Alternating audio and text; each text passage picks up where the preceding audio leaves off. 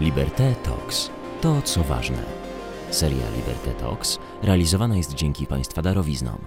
Na podcast Jest sobie kraj zaprasza Magdalena M. Baran. Dzień dobry, witam w kolejnym odcinku podcastu Jest sobie kraj. To podcast, w którym rozmawiamy z różnych perspektyw, z perspektywy myślenia przede wszystkim i idei o Polsce. Rozmawiamy o tym, co dla nas najistotniejsze, co nas dotyka, co nas dotyczy, ale też o tym, w jaką stronę się dzisiaj rozwijamy, jakie pytania są dla nas najistotniejsze. Dzisiaj moim gościem jest e, profesor Ryszard Balicki, prawnik, wykładowca akademicki, człowiek, członek Państwowej Komisji Wyborczej. Witam cię serdecznie. Dzień dobry, witam Ciebie, witam Państwa. O, rozmawiamy w momencie, który jest szczególny. Mamy już, mamy już ogłoszone wybory, a ja chcę z Tobą rozmawiać o demokracji. O demokracji o tym, i o Ja mam jedną uwagę. Jeżeli zaczęła się o wybory, nie muszę taki dysklamer uczynić e, w związku z tym członkostwem w Państwowej Komisji Wyborczej. Wszystko, co od tej pory powiem, jest moim prywatnym stanowiskiem, nie ma żadnego związku z Państwową Komisją Wyborczą. O, to było oficjalnie i możemy jechać dalej. I jedziemy dalej. Dobra, to zaczynamy od demokracji. Słuchaj, w demokracji żyjemy od 89 roku od czasu tak naprawdę tych pierwszych wolnych, częściowo wolnych wyborów. I myśląc o Polsce, to wciąż myślimy jednak o Polsce w tej perspektywie, że to jest młoda demokracja, bo kiedy obejrzymy się, czy to na Austrię, czy to na Niemcy, czy to na Francję, czy to na Wielką Brytanię, albo jeszcze dalej na Stany Zjednoczone, do których pewnie gdzieś będziemy wracać, no to te demokracje są tam demokracjami stabilniejszymi, demokracjami z istniejącymi od no, ponad 100 lat często partiami politycznymi, demokracjami, które powiedzielibyśmy są już jakieś takie, jakieś dużo mocniej osadzone, osiadłe. Powiedz mi, jak to jest z tą naszą demokracją? Czy to rzeczywiście jest tak, że, że my ciągle jesteśmy młodzi i że ciągle tak bardzo dużo musimy się uczyć? Trudne pytanie na początek. E, obawiam się, co będzie dalej, ale. Dalej będzie już z górki. No, musimy sobie po pierwsze chyba uświadomić, że ten czas po 89 roku, jakkolwiek to jest niedawno, to było niedawno. Mhm. I ta, ten, ta długość demokracji, trwania demokracji w Polsce jest krótka. To była tak najdłuższa demokracja w Polsce. No bo mhm. świadomość, że w II Rzeczpospolitej Rodziło się państwo polskie w roku 18. W praktyce było to dużo, dużo bardziej złożone i skomplikowane, a w 26 już był zamach wojskowy. Mhm. A rodząca się demokracja w II Rzeczpospolitej tak naprawdę nie miała kiedy powstać. My mieliśmy to szczęście, że w tym 89 roku przystąpiliśmy do budowania demokracji, bo miejmy świadomość, to nie jest tak, że z dnia na dzień zostajemy państwem, które można nazwać demokracją. No tak, bo to nie jest pstryk. To nie jest pstryk niestety, więc ten okres po 89 roku to jest ten fenomenalny czas, kiedy wiele zależało od nas. No i tu się pojawia problem, na ile myśmy to dobrze wykorzystali. A z demokracją, ja lubię takie brytyjskie y, powiedzenie, że demokracja jest dla nich bardzo prosta. To jest tak jak trawnik kosić i wałować byle przez 100 lat. Niestety, nigdy tych 100 lat nie dostaliśmy. Nie dostaliśmy tych 100 lat, dostaliśmy coś, co nazywaliśmy wręcz karnawałem wolności na początku. I to, o czym o, zresztą mój, jeden z pierwszych nauczycieli filozoficznych, e, profesor Józef Tischner, mówił, że ta wolność była dla nas nieszczęsnym darem. I tak naprawdę tak bardzo nie potrafiliśmy sobie z wolnością jako taką poradzić, że dość szybko no, oddano ją w jakieś e, w jakieś ręce, być może ręce częściowo elit, którym mogliśmy zaufać, ale też w ręce czasami niedoświadczone i takie, które same do końca z tą wolnością chyba sobie nie radziły. Bo my sami nie wiedzieliśmy tak naprawdę, co dostaliśmy. Ten nieszczęsny dar wolności to nie są słowa przypadkowe. Mhm. Nie wiedzieliśmy, nie wiedzieliśmy, jak postępować w sytuacji, kiedy no naprawdę wiele zależało od nas. Już nikt nam nie kazał, nam jako ludziom, nam jako społecznościom mniejszym, jakimś stowarzyszeniom i nam jako państwu. Nikt nam nie kazał. My sami mogliśmy podejmować decyzje, a to nie jest łatwe. Jak się okazuje, człowiek lubi czasami żyć w takich krótkich e, ograniczeniach, kiedy nie musi tracić czasu na e, rozważanie. To oczywiście była ironia e, w tym wszystkim. Ale musimy znaczy ja mam jeszcze jeden, jeden problem z tym, tym czasem po 1989 roku. Znaczy trochę, mm, trochę uważam, że popełniliśmy błąd my jako na przykład nauczyciele akademicy, my jako, już mówię o sobie, jako prawnicy. Pamiętam, to takie, zostało mi to w pamięci. Pierwszy kongres prawników w Katowicach w 2017 roku. Y, emocje już były wielkie. Mhm. Ja w czasie swojego wystąpienia powiedziałem, że no, że właśnie powinniśmy też trochę uderzyć się w pierś, że, że to, co się dzieje, to jest też trochę nasza wina nie dostałem oklasków po tej wypowiedzi. Bo to zawsze najtrudniejsze powiedzieć. No nie zrobiliśmy wszystkiego idealnie i, i dzisiejsza sytuacja też, o, też trochę spada na nasze barki. A myślę, tak samo jest na uniwersytecie, bo uważam, że uniwersytety też mogły zrobić więcej, nauka mogła zrobić więcej. Przede wszystkim humaniści mogli zrobić, mogli zrobić więcej dla tej, dla tej demokracji. Jest coś, e, co zrobiło na mnie naprawdę wielką wrażenie. Lata temu e, profesor e, Wyrzekowski, on był wtedy chyba dziekanem, zrobił na Uniwersytecie Warszawskim takie badanie wśród studentów prawa na pierwszym i, i bodajże czwartym czy piątym roku. I wychodziło na to, że na tym pierwszym roku ci młodzi ludzie to jeszcze są idealiści. Są przekonani o tym, że będą w życiu postępować według najlepszych zasad, a na tym czwartym, piątym roku okazuje się, że właściwie zasada jest tylko jedna. Osiągnąć sukces, ale w rozumieniu sukces finansowy, trochę za każdą cenę. I to, było, to dla mnie było przerażające badanie, pokazujące, że gdzieś w ciągu tych kilku lat procesu edukacji my tych ludzi tracimy. Mhm. Może oni będą wykształceni zawodowo, może oni będą absolwentami prawa, ale nie będą prawnikami bo to jest coś mhm. więcej niż znajomość reguł prawnych. Że dałeś mi teraz bardzo do myślenia. Mm, dałeś mi do myślenia o, o, o moich studentach, o studentach filozofii czy o studentach zarządzania, szczególnie tych, którzy mają się uczyć zarządzania organizacjami pozarządowymi. I jak bardzo myślę o tym, no właśnie, czy rozumieją to, co my nazywamy i przejdę dalej, filachami wolności. Bo kiedy patrzymy na demokrację, to tak naprawdę myśmy trochę o tym powiedzieli już. A demokracja, można powiedzieć, ta nasza liberalna, dzisiejsza, zasadza się na takich czterech podstawowych, czterech nogach tego stolika. To są niezależne, to jest niezależne sądownictwo, to są wolne media, media wolne od nacisków politycznych, media mm, wolne media, to jest niezależny uniwersytet. Ja nawet powiedziałabym szerzej, to jest niezależna nauka, niezależna edukacja od tego poziomu najbardziej podstawowego. No i to jest i czwarty wyznacznik, to są wolne wybory. Wybory, o których my za chwilę więcej pewnie powiemy, łącznie z tymi innymi cechami charakterystycznymi, e, które w naszej konstytucji dotyczą wyborów. No ale z tymi filachami demokracji to jest tak, że jak podpiłujemy temu stolikowi jedną nogę, to on się nam, to on się nam zaczyna wywracać. E, I i też to, o czym mówisz, my musimy na tą demokrację patrzeć właśnie kompleksowo z punktu widzenia wszystkich nóg, a nie tylko wyrwania sobie jednej. Znaczy, demokracja to jest ustrój, który jest trudny. Nie tylko w trudnym w definiowaniu. Ty tu mhm. jesteś specjalistką lepszą nawet niż ja, więc e, zostawmy to może na razie. E, ale ciekawe jest, że e, wszystkie próby definiowania demokracji zazwyczaj sprowadzają się do takiego przybliżania. Mhm. Jesteśmy bliżej, ale mamy kłopot z tym jasnym zdefiniowaniem, czymże to ma być.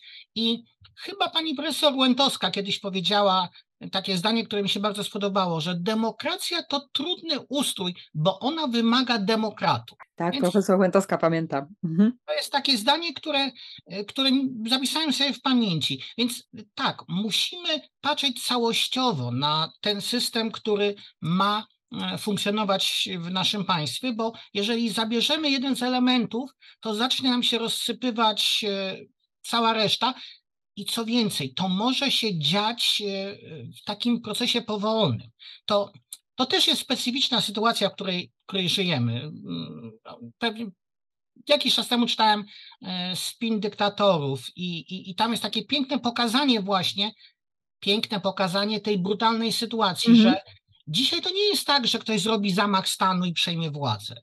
Dzisiaj tę władzę on otrzyma od nas w wyborach, bo nas przekupi, a później zacznie nam naszą wolność odbierać. Powoli, Taka taktyka salami. Więc za, jak zabierzemy jeden element, to ten stolik pod nazwą demokracja nam się nie od razu, tak trochę niezauważenie będzie chwiał, ale na pewno się przewróci. I przypomniałeś Kornela Filipowicza, mm, wiersz, który jest znany, ale który do mnie dotarł bardzo mocno, jak w pandemii chodziłam po warszawskiej Pradze i gdzieś na murze właśnie był ten wiersz, że wolność nie zostanie nam odebrana z dnia na dzień. Będą nam ją, prawda, zabierali po kawałku, tak że się praktycznie nie spostrzeżemy.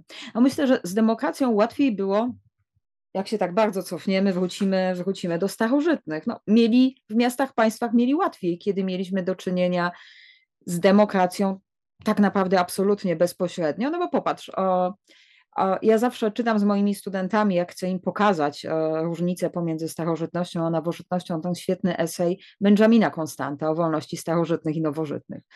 Esej, gdzie on mówi, no tak, Ateńczyk przychodził, obywatel, kobieta nie, niewolnik nie, metoik wiadomo, nie, a ja nie, e, przychodził i brał udział w bezpośrednim sprawowaniu władzy. Nowożytność to zmieniła. Czy Ateńczykom było łatwiej? Nie, nie przyszło nam żyć w ich czasach, więc e, trudno powiedzieć wprost. Ale tak wiesz, czysto proceduralnie. Pozornie tak, bo przyszli, podjęli decyzję w ten czy inny sposób i mieli sprawę z głowy. Ale no, nieprzypadkowo y, wielcy filozofowie tamtych czasów jednak nie do końca cenili tamtą demokrację. Mhm. Ona była bardzo poddana jednak y, głosom no, manipulatorów. Ustrój najlepszy z najgorszych. To też, więc jakbyśmy tak porównywali tę demokrację y, ateńską, to zauważymy, że ona z naszą obecną ma niewiele wspólnego. Mhm. No i tutaj musielibyśmy zacząć zastanawiać, czy to dobrze, czy źle. E, ja ty wiesz, ja wyciągam tą Grecję nie bez kozery, bo chcę pokazać, że tak naprawdę to bezpośrednie sprawowanie władzy a bardzo się właśnie różni od nowożytności, różni się od tego, co my zyskujemy, a, a co tracimy, kiedy wchodzimy w umowę społeczną. Zgoda, y, no ale tutaj musielibyśmy rozpocząć długą dyskusję, czymże jest ta umowa społeczna, czy bardziej Hobbes, czy bardziej Locke. No to też czy Rousseau, czy Rousseau, czy Rawls. Y, albo, albo, tak, ale to jest, to jest cały czas ta dyskusja, jak będziemy to rozumieć. Chociaż pamiętam, no tak na marginesie, jeden ze studentów kiedyś mi powiedział, ale panie profesorze, no jaka umowa społeczna? Czy ja mogę zobaczyć jej tekst? E, I to nie była, to nie była niewiedza tego studenta, to była oczywiście prowokacja. Miał trochę racji.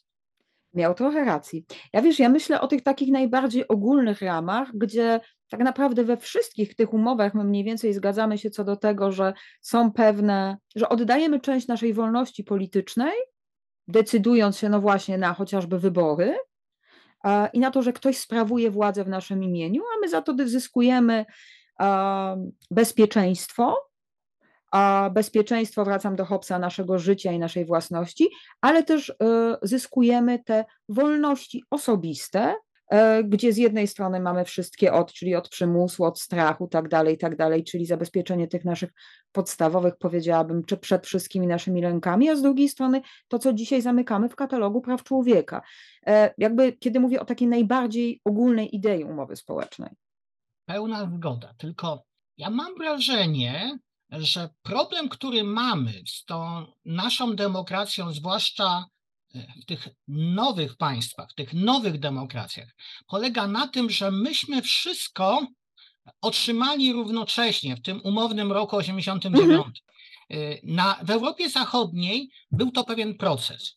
Te wolności, nazwijmy to skrótowo liberalne, one już były osiągnięte, i do tego doszedł pewien komponent polityczny w postaci wyborów i możliwości podejmowania decyzji o losach państwa. U nas to wszystko przyszło razem i nagle okazało się, że my nie potrafimy. I to, co się stało, nie mówię o państwach nawet postradzieckich w Azji, ale to, co się, co się stało na Węgrzech i to, co się stało w Polsce, to jest właśnie efekt tego, że nie poradziliśmy sobie z tym, co zostało nam dane. Natomiast z tym oddawaniem naszej wolności na ołtarzu bezpieczeństwa też jest problem. Bo, bo jeżeli coś oddamy rządzącym, to oni bardzo chętnie to przyjmą. Mhm. A już nam tego nigdy nie oddadzą. A poczucie bezpieczeństwa może być złudne i to jest, to jest problem. No bo to jest problem z tą właśnie, z tą pomału, pomału traconą wolnością, o której mówiliśmy. Tu troszkę bezpieczeństwa, a później nagle a, mamy to, no to my w waszym imieniu zrobimy to i to. I, I niekoniecznie nam się to działanie w imieniu podoba, no ale mamy też mechanizmy takie, które pozwalają nam, pozwalają nam na zmianę. Mamy chociażby mechanizm, czy kiedy mówimy, przeskakujemy trochę do praw człowieka, mówimy o tym, że prawda, możemy się zrzeszać, możemy się gromadzić, możemy protestować i możemy też, jest ta opcja, że możemy usunąć rząd. To jedna rzecz, tak naprawdę wrócę do jednego z Twoich pierwszych pytań, kiedy, kiedy mówiłaś o tych filarach demokracji. Tam się pojawiły też media, pamiętasz? Tak. I Mhm.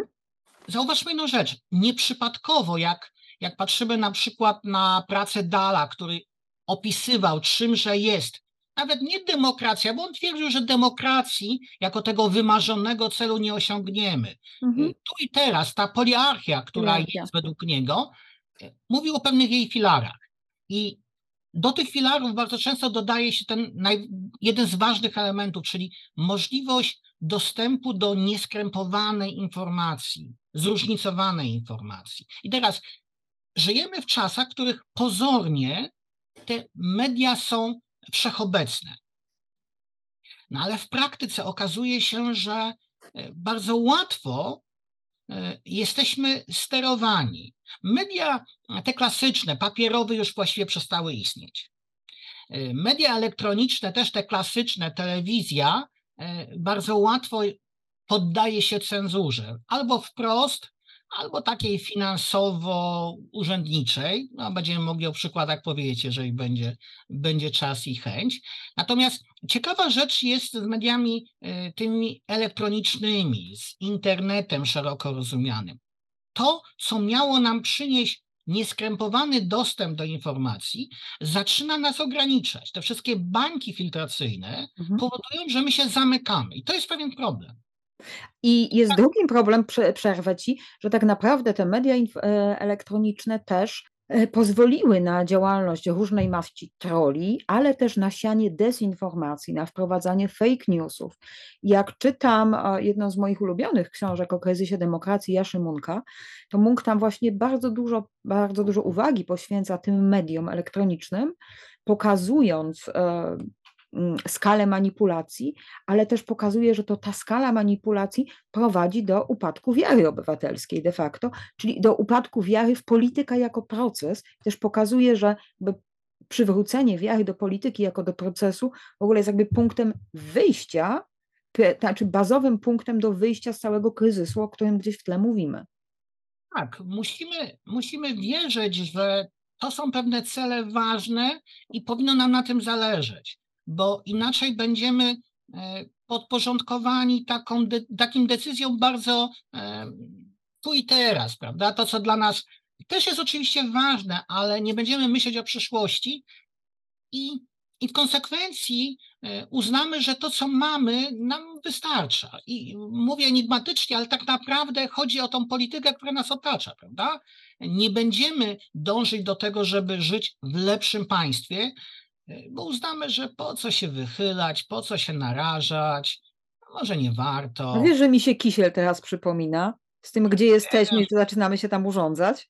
Ja z przykrością muszę stwierdzić, że y, rozmawiałem ostatnio z y, kolegami, y, tak cały czas wracam do tego mojego świadka prawniczego i zauważyliśmy, że iluś tam naszych no właśnie znajomych albo byłych znajomych już się urządza i to jest bardzo niepokojące.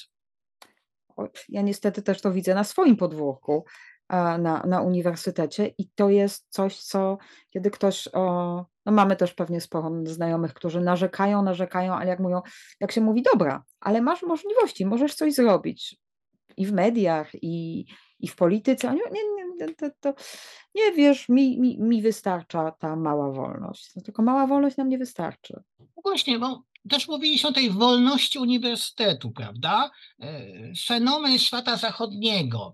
E, Czy my to mamy? No formalnie tak, Normalnie. bo w zasadzie nie mamy ograniczeń wielkich. No, pan minister czasami tam próbuje pojedynczych e, naukowców, ale to są jeszcze działania bardzo takie punktowe. Natomiast czy z punktu widzenia akademików my coś wielkiego robimy? No nie, zaczynamy myśleć w kategoriach, może nie warto się wychylać. No bo tutaj, co prawda, płacą niewiele, ale jakaś stabilność jest. To po co ja się będę narażał? To jest przerażające myślenie. To jest przerażające myślenie i to jest myślenie, które, mi, mm, które chyba powoduje właśnie taki regres, jak powiedziałam tak, regres w wolności. No bo nagle się okazuje, że już nawet nie jest problemem, czy nam się tę wolność zabiera. Nagle się okazuje, że my nie chcemy korzystać nawet z tej ograniczonej wolności, którą mamy. My nie chcemy, my nie potrafimy, no i to jest, to jest problem. No dobra, mówimy cztery filary, o sądami wiemy jak jest, o mediach chwilę, chwilę gdzieś porozmawialiśmy. E, uniwersytet też jest rzeczą trudną, no ale zostają nam wybory. A mówimy wolne, bezpośrednie, powszechne, równe, tajne. A co to tak naprawdę w praktyce, w praktyce prawniczej e, oznacza? I co to oznacza dla obywateli? Znaczy, Pierwsza Słuchaj, za, przepraszam, że ci przerwę. Słuchaj, mhm. zapytałam, zapytałam ostatnio a, wiele osób i, i oni się praktycznie dziwią. No mówią, nie, no wolne są wybory, tyle. E, cała reszta ewentualnie, że powszechne. I jeżeli ludzie, którzy są wykształceni, tego nie wiedzą, to ja myślę, że to jest coś, co w ogóle wypada, wypada przypomnieć w tym momencie, bo to jest też branie wolności we własne ręce. Pierwsza podstawowa sprawa, chyba, o której powinniśmy zawsze pamiętać, że jak mówimy o demokracji, i pojawia się wątek wyborów, to pamiętajmy o jednym.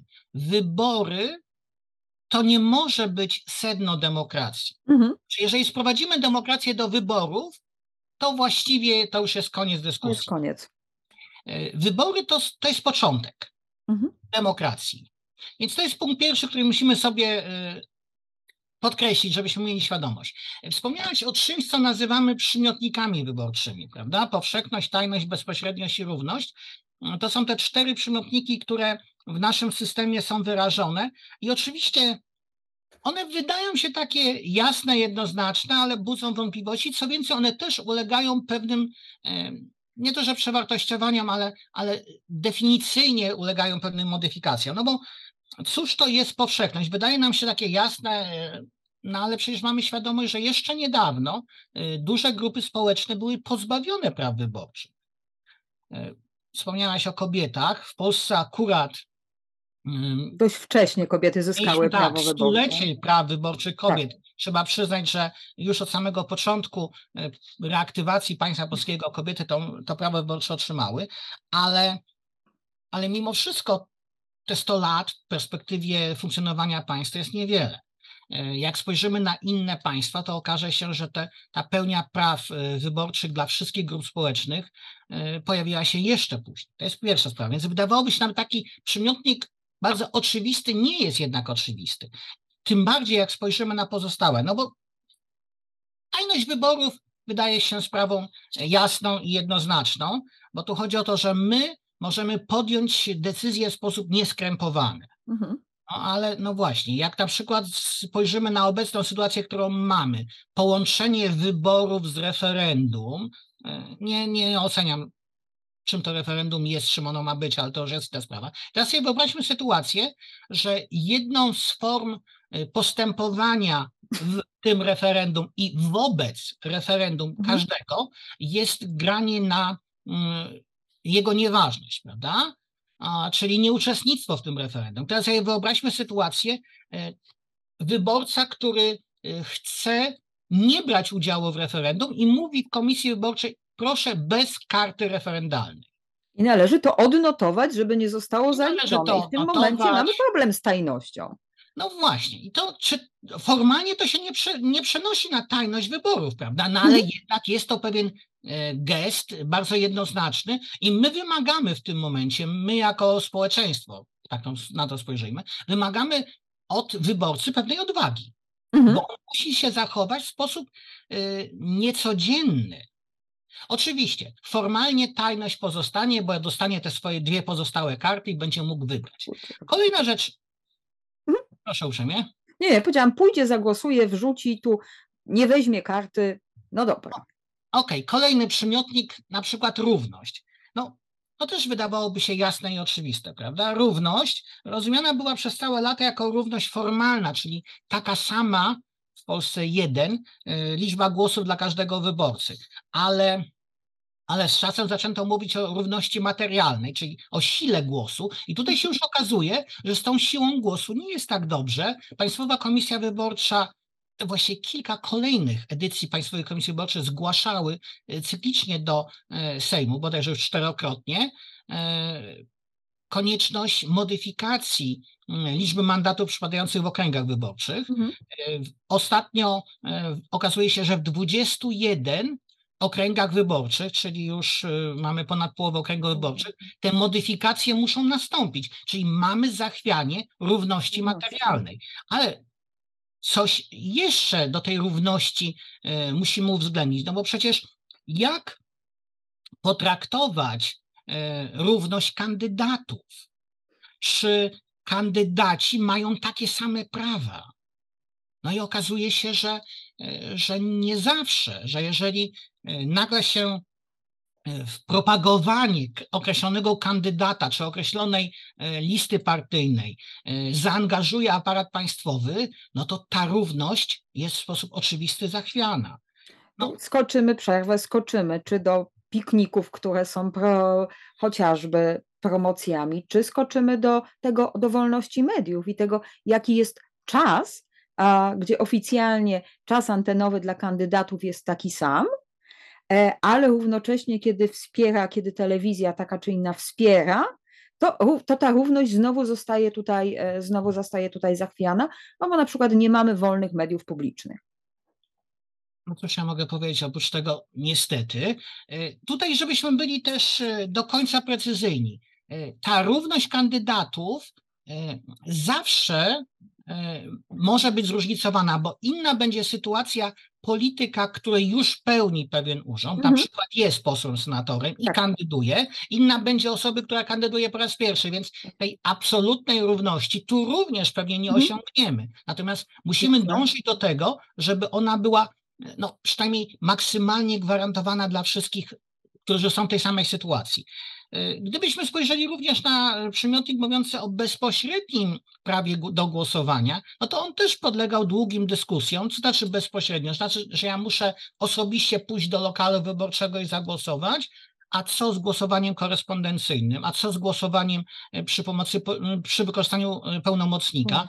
Wydaje się, że to są takie dyskusje mało istotne, ale ale nie, proszę Państwa, sobie uświadommy, że e, rezygnacja czy ograniczenie możliwości głosowania korespondencyjnego w tych wyborach, które będziemy mieli, e, na przykład dla e, Polaków przebywających za granicami, będzie bardzo daleko idącym utrudnieniem. I teraz, proszę Państwa, na to wszystko, na te klasyczne przymiotniki wyborcze, nałóżmy to, czego my nie mamy wyrażonego literalnie. Czyli zauważcie Państwo, w naszej konstytucji nie ma mowy o tym, że wybory są wolne. Ale to nie znaczy, że one są niewolne, albo inaczej. To nie znaczy, że one mają być niewolne. One mają być wolne. I cała aktywność aparatu państwowego, czy to, y, znaczy zwłaszcza aparatu, który organizuje wybory, ale również cała aktywność y, państwa jako takiego ma służyć temu, żeby tę wolność wyborów zagwarantować. A niestety, z przykrością muszę stwierdzić, że jesteśmy już w sytuacji, no takie jak na przykład Węgry, gdzie OBWE e, wyraźnie stwierdza, że te wybory, które są przeprowadzane, nie są wolne. E, w Polsce wybory e, prezydenckie zostały zdefiniowane, że one są, że one były konkurencyjne, E, w takim rozumieniu, że oczywiście kandydaci mogli kandydować, mogli przedstawiać swoje stanowiska, ale one nie były wolne w takim rozumieniu, że nie, dawały, nie dawały równych szans dla wszystkich kandydatów. Ja się niestety obawiam, że przy wykorzystaniu e, tego całego aparatu państwowego e, te wątpliwości mogą się pojawić. Nie chcę przesądzać z różnych względów, ale, ale takie ryzyko istnieje. Tak to jest, proszę Państwa, z wyborami. Czy tak, jeśli, jeśli dziś, ja już nawet abstrahując od akcji Pilnujmy Wyborów, którą, którą promuje Koalicja Obywatelska, ale tak naprawdę pamiętam przecież od zawsze, odkąd, odkąd sama biorę udział w wyborach, pojawiali się mężowie zaufania poszczególnych partii przy komisjach wyborczych, czyli nawet mm, gdzieś to pilnowanie wyborów w jakimś sensie zawsze istniało. Kiedy dzisiaj pamiętam sytuację, pamiętam sytuację tych ostatnich wyborów na Węgrzech i tych naszych wyborów prezydenckich, to są też kwestie, które potem ważą, gdy chodzi o indeks demokracji. O to, dlaczego demokracja nasza zmierza ku no właśnie demokracji, tak brzydko powiedzieć, zdegenerowanej, czy demokracji zagrożonej, E, i rzeczywiście jest tak ona klasyfikowana. No i my spośród państw akurat wyszehradzkich no jesteśmy na miejscu przedostatnim przed Węgrami, w ostatnim, w, w, w ubiegłym, że tak powiem, w, w ubiegłym indeksie. No nie jest to pocieszające oczywiście. No nie jest to pocieszające, bo od Węgrów e, dzieli nas tylko jedno państwo, akurat w tym momencie uciekło, umknęło, umknęło mi które. Natomiast to nasze pilnowanie wyborów i zwracanie uwagi na zarówno kwestie kampanijne, na, jak i na mm, sam proces jest zapewne bardzo istotny. Ja Cię też pytam, co tak naprawdę nam ten proces wyborczy może zakłócić? Bo, bo teraz za chwilę wejdziemy, wejdziemy też w czas, kiedy zaczną się słynne e, pozwy w trybie wyborczym. Y, I powiem Ci, że też nie do końca często ludzie wiedzą, o co w tym chodzi. Znaczy, nie dziwi mnie to, że czasami ludzie się z tym gubią, dlatego że e, jeżeli chodzi o po pierwsze pozwy w trybie wyborczym, to one odnoszą się do zachowań związanych wprost z wyborami i, i kandydatów i komitetów. E, I to jeszcze powiedzmy, że jesteśmy w stanie ogarnąć. Jeżeli to jest oczywiste nieprawda, to można, można tę sprawę załatwić. Natomiast e, z mojego punktu widzenia istotna jest również kwestia protestów wyborczych składanych już po wyborach, prawda?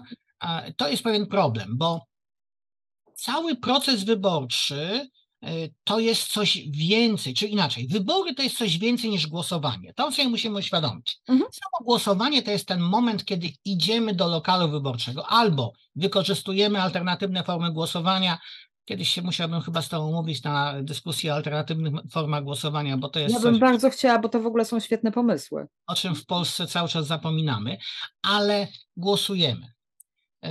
Do tego, żeby do tego głosowania doszło, musi być oczywiście komisja wyborcza, lokal i tak dalej. I proszę Państwa, żebyśmy byli świadomi, tu nie ma problemu tak naprawdę z zakłóceniem procesu wyborczego. Oczywiście zawsze się może zdarzyć sytuacja jednostkowa, że jakiś członek komisji wyborczej w emocjach, nie wiem, będzie chciał przechylić e, szansę swojemu kandydatowi e, swojej partii i wrzuci dodatkową kartę wyborczą. To się może zdarzyć. Z punktu widzenia 30 tysięcy e, lokali wyborczych to się może zdarzyć, ale uwierzcie mi Państwo, to nie ma wpływu tak naprawdę na wynik ostateczny wyborów. Czyli problem z wyborami nie tyczy się tego samego faktu głosowania. Problem z wyborami i z ich uczciwością polega na tym, że wybory to właśnie jest coś więcej niż głosowanie. Cała kampania wyborcza, to jak ona wygląda, to jak ona jest realizowana.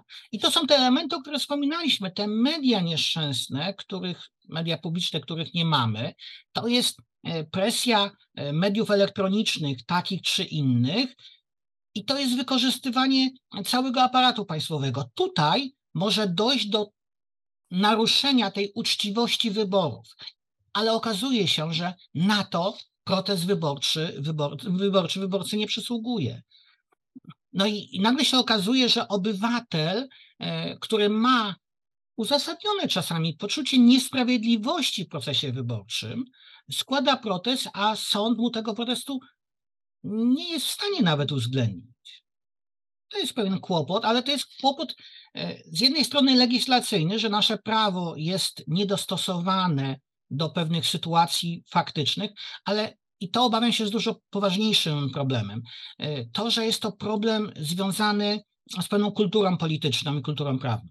A tego nie da się żadną normą łatwo zmienić. Wiesz, ja teraz o, piszę książkę związaną z etyką rządu i tu mi się przypomina, ponieważ jednym z elementów, o którym my tam, e, o którym, którym się zajmuję, jest właśnie jest etyka kampanii wyborczej. I etyka kampanii wyborczej z jednej strony potraktowana właśnie od tej strony mm, powiedzmy czysto prawnej, ale też potraktowana od, e, z punktu widzenia wartości, jakie reprezentuje dany kandydat i jakie reprezentują jego wyborcy, oraz celów, w tym celów politycznych, administracyjnych, zarządczych, jakie można na tej drodze jeżeli zostanie wybrany, osiągnąć. I jak się patrzę na to, mm, chociażby w jaki sposób pracują nasi koledzy, koleżanki w demokracjach, no właśnie, w starych demokracjach, kiedy mówimy przede wszystkim o dostępności tego kandydata, o, e, dostępności dla ludzi, o klarowności programu, o pojawianiu się różnicy pomiędzy programami, obietnicami wyborczymi, ale też o takim bardzo jasnym i wyraźnym rozliczaniu się z tego, co i w jaki sposób robiliśmy. Ja tak przeglądam już teraz naszych po kolei z różnych stron polityków. Niektórzy zaczynają w taki sposób działać, że przynajmniej mówią: OK, to ja w czasie sprawowania mandatu posła przez ostatnie lata zrobiłem to i to. Ale jest jeszcze jeden element, o którym chyba nasi politycy zapominają cały czas, że um, tak naprawdę um, proces wyborczy um, to zaczyna się dzień po wygranych lub przegranych wyborach, bo już wtedy musisz zacząć myśleć. Tak, myśleć powinien zawsze. Następnego dnia powinien myśleć o kolejnych wyborach, ale żeby było jasne. Co znaczy myśleć o kolejnych wyborach? To nie znaczy myśleć o tym, co ja mam zrobić, żeby wygrać, ale to znaczy, że ja mam realizować to, co obiecałem, mhm. przynajmniej starać się, starać się, to żeby wyborcy chcieli na mnie zagłosować. Dokładnie. A to nie, jest. Przepraszam, chyba... przerwę ci takie piękne powiedzenie, że w czasie wyborów to wyborca stawia krzyżyk, a potem zdarza się, że to on musi go nieść.